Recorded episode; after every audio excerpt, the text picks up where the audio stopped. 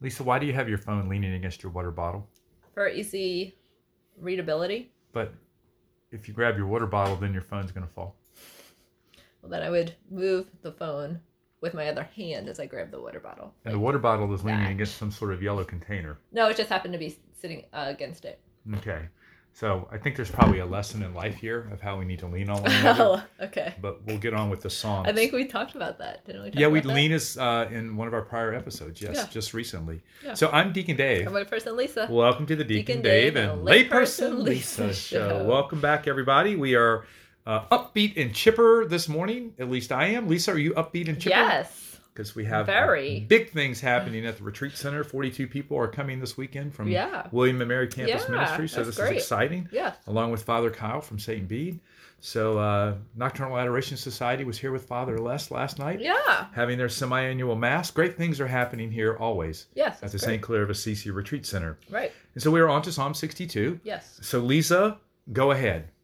For the leader, Al Judathun, a psalm of David.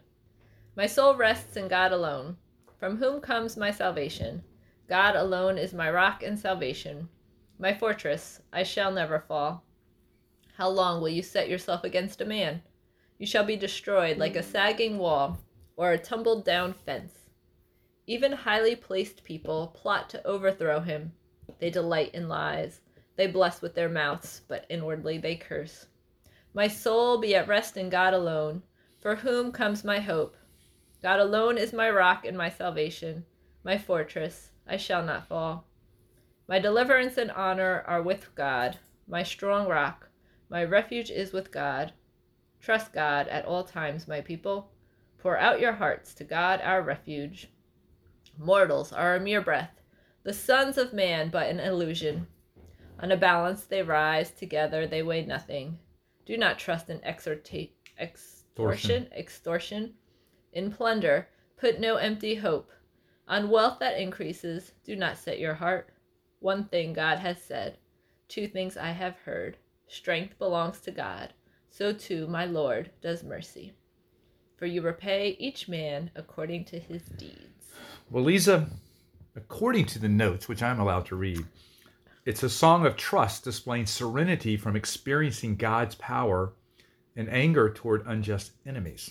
So, from the experience of being rescued, the psalmist can teach others to trust in God. So, now I think there's a consistent theme here Okay. God is our rock. Fortress. Oh, rock. I'm going with rock because rock was said a whole lot inside of this particular. oh, yeah, yeah. Psalm. I just thought in general, we've had a lot of psalms about God is our fortress and our Right. rock, like you said, and our refuge. Right. But here, what's interesting about this, Lisa, Mm-hmm. is it says, God alone is my rock. mhm. Now, what other rocks do you think we try to put in our life to help to hold us up or to be our fortress or um, to, to be uh, what we need in life? Uh, maybe finances. Finances, which is mentioned in Yes. the last couple of verses, right? Yes. It talks about wealth and even other people, right? Yes. oftentimes we can put our hope um, and it says people are very light right they they go up against the scale of god Yes, like a sagging wall. yeah oh, i like that so we we can put um and it's okay to put your trust in other people right but our ultimate trust needs to be in god Yes. right our Yes. ultimate hope needs to be in god in fact this weekend when i'm up at st olaf Mm-hmm. um, i will be talking about hope because the Okay. readings are about having hope and faith Because in you're doing a God. marriage retreat.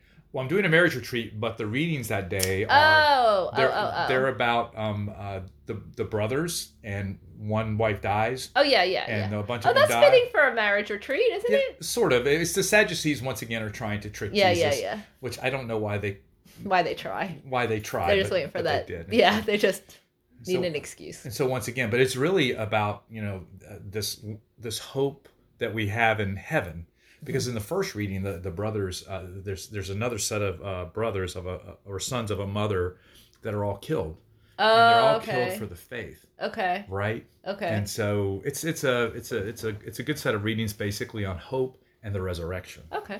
right? And so I think whenever we put our hope in things of the world, they're things that are not eternal, Yes. right? Um, we have to put our hope ultimately in God. So what are you thinking, Lisa? Well, I went a whole different direction. Okay, well, good. So let's go your direction then. Well, um, it says uh, they bless with their mouths, but inwardly they curse. And yesterday at um, Encounter, they were talking about how we make declarations. Right? And when we speak words aloud wi- in faith, then they become truth.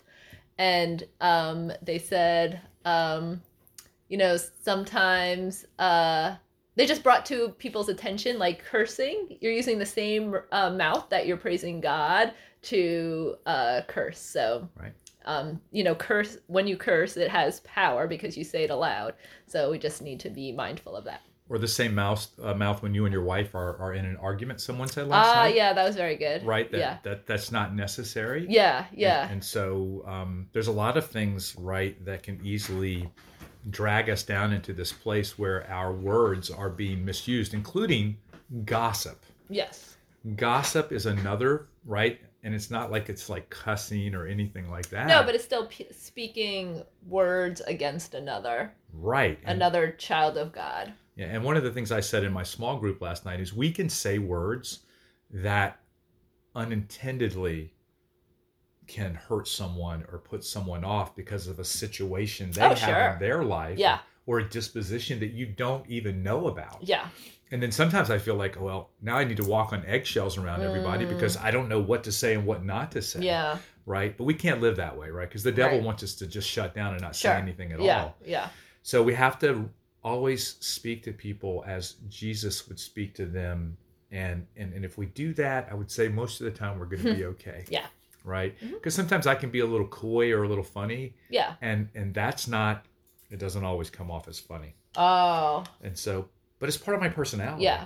But then it's kind of figuring out when it when it's when it's okay. appropriate or Yeah, who you can do it with. right, Yeah, exactly. And I yeah. still think I'm going to come up short sometimes Sure. and stick my foot in my mouth. Yeah. Well, I why do that why are too. you why are you agreeing with me so much? Well, no, I get it because I put my foot in my mouth all the time. I agree with that. No, I'm just kidding. I'm kidding. What other thoughts on this particular song? Uh, that's music? what really struck me. Okay, so so two things. Number one, we have to trust in God primarily, right? Mhm.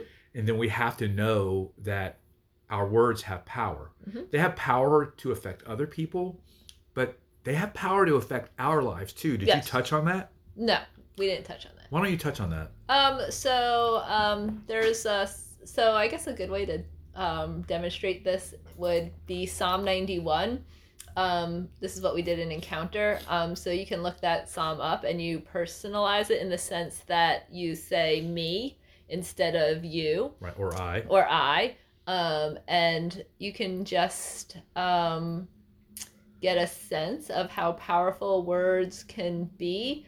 Um, there, we can make declarations of truth um, day after day, and um, they, you know, like I, so we got a new set of declarations yesterday from Encounter Right. and like I um was um saying, you know, like declaring them today, but like I was not feeling like I was believing some of them.